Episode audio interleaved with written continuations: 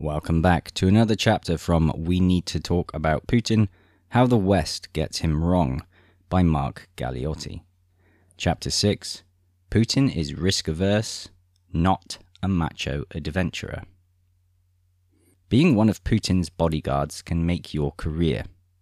The head of his security detail, Viktor Zolotov, was appointed in 2016 to lead the newly formed National Guard, a domestic security force more than twice the size of the entire British Armed Forces, and has also amassed a property portfolio worth millions of pounds on an annual salary of just over £70,000. Another of Putin's security team, Evgeny Zinichev, became first governor of the Kaliningrad region and then minister of emergency situations. A third, Alexei Dyumin, is now governor of the Tula region. This is in part because, as his circle has shrunk, increasingly the only people Putin knows are his guards, drivers, aides, and umbrella carriers.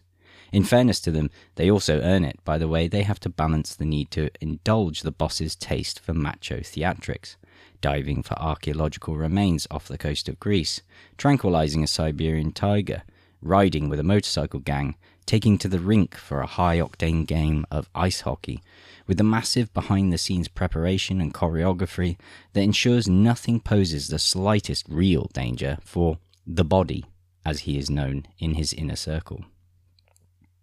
In many ways, this paradox is a metaphor for Putin, the man of many masks. At home, he poses as the tough love, details orientated chief executive, even though he clearly leaves much of the munitia to government to others and is increasingly less actively involved in managing the country. Abroad, he poses as the devil may care adventurer, a bad boy not worth tangling with because he is so unpredictable and resolute. In practice, though, he is cautious and risk averse. He is only happy to play the maverick when he thinks he can predict the outcomes. We previously saw a great deal more brazen pressure on the United States, for example, with Russian jets routinely buzzing or flying intimidatingly close to American planes and warships. This was technically risky, but Moscow considered it politically safe because they trusted the professionalism of American soldiers and the maturity of the American government not to get spooked and turn a piece of geopolitical gamesmanship into a shooting war. When Donald Trump was elected, the scale and tempo of such challenges diminished dramatically. The Kremlin, like the rest of us, really didn't know what to expect. I would go into meetings with Russian foreign ministry officials, expecting to pump them for information, and would find them somehow hoping I could tell them about the new American president, simply because I had lived in New York for seven years. In April 2017, the US launched cruise missile strikes on Syria in response to a chemical weapons attack by government forces, seemingly because Trump was affected by coverage he saw on Fox News.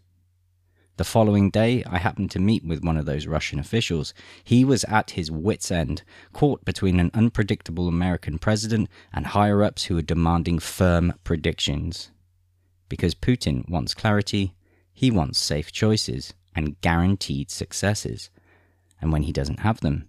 The tough guy president, the man who's happy to throw out gangster slang and warn countries challenging him that they may become military targets, the man who once said, Even 50 years ago, the streets of Leningrad taught me one thing if a fight was inevitable, go and fight first. That man has a signature move. He hides. On the night of the 27th of February 2015, for example, Boris Nemtsov a former deputy prime minister and regional governor who was, at the time, the highest profile democratic opposition leader in Russia, was walking over Bolshoi Moskvoretsky Bridge, literally right by the Kremlin walls. Four shots were fired into his back, fatally injuring him. To some, this was a state sanctioned hit, but it soon became clear that the murderers were security officers working for Ramzan Kadyrov, the head of the Chechen Republic. Kadyrov had helped Putin win the bloody Second Chechen War between 1999 and 2002.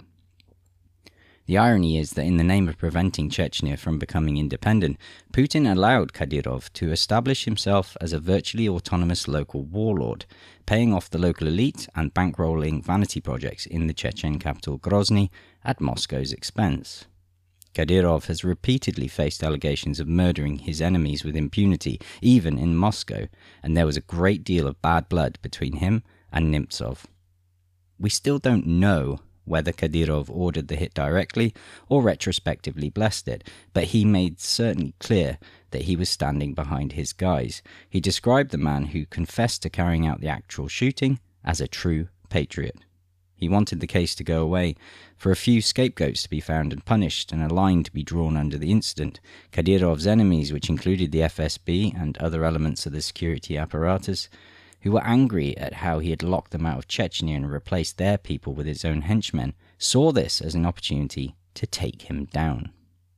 A Russian journalist with good contacts in the FSB told me that they had been waiting for something like this, for Kadyrov to do something stupid and shit on Putin's doorstep. They believed that this time he had gone too far. Putin was in the middle of this behind the scenes tug of war, and he hid. He disappeared for a fortnight while he fretted about what to do. If he exonerated Kadyrov, he would look weak and effectively be admitting that he couldn't control Moscow. If he took on Kadyrov, he feared that the Chechen leader's personal security forces, the so called Kadyrovtsky or Kadyrovites, would avenge him, plunging Russia into a third vicious war in the region. Unsure which was the safest option, he withdrew from sight. Rumours abounded. There had been a coup, Putin was ill, he was dead. He had sneaked off to Switzerland for the birth of his love child. He would not even take Kadyrov's calls, and the Chechen strongman surreally took to posting odes to his loyalty to Putin on Instagram in the hope of getting through to the Kremlin. What eventually emerged was not a decisive result, but rather a mutually unsatisfying compromise worthy of any democratic dealmaker. Kadyrov received a tacit slap on the wrist and was warned not to do it again. He also agreed to send some of his Kadyrovites to Syria as military police. But the hawks who wanted him brought down were told to cool it. The investigation was limited to the actual trigger pullers, and no attempt was made to follow their chain of command. Kadyrov would continue to be Kadyrov. Time and again, Putin either backs away from a tough decision, ducks out while he agonizes, or hopes that with time, the need to make a decision will disappear. His ostensible acts of daring, such as the time he tranquilized a supposed wild tiger that turned out to be a sedated animal from Khabarovsk Zoo, tend to be the ones he thinks are actually safe. In 2014, after Ukraine's corrupt president Yanukovych had been toppled in the Maidan revolution, Putin sent his notorious little green men to seize Crimea these Russian special forces, their uniforms stripped of identifying badges, took the peninsula in a few days, almost without a shot being fired. It was hailed as an act of swashbuckling piracy, but the truth is that Crimea fell into his lap. The Ukrainian government had all but collapsed. Its military high command was full of Moscow's agents and sympathizers. The commander of the Ukrainian navy even switched sides. The Russian Black Sea Fleet was already based in Crimea because of an old treaty, so the soldiers were already there, and many Crimeans, resentful of their own government's neglect and aware of the higher living standards in Russia, were happy to support the annexation. After all, Crimea had been part of Russia until 1954, when, Ukrainian born, General Secretary Nikita Khrushchev gifted it to Ukraine. The overwhelming majority of Russians, even those who were critics of Putin's rule, felt it was rightfully theirs. So, while he had taken a chance, not knowing how the West would respond, this was as safe an adventure as one could imagine.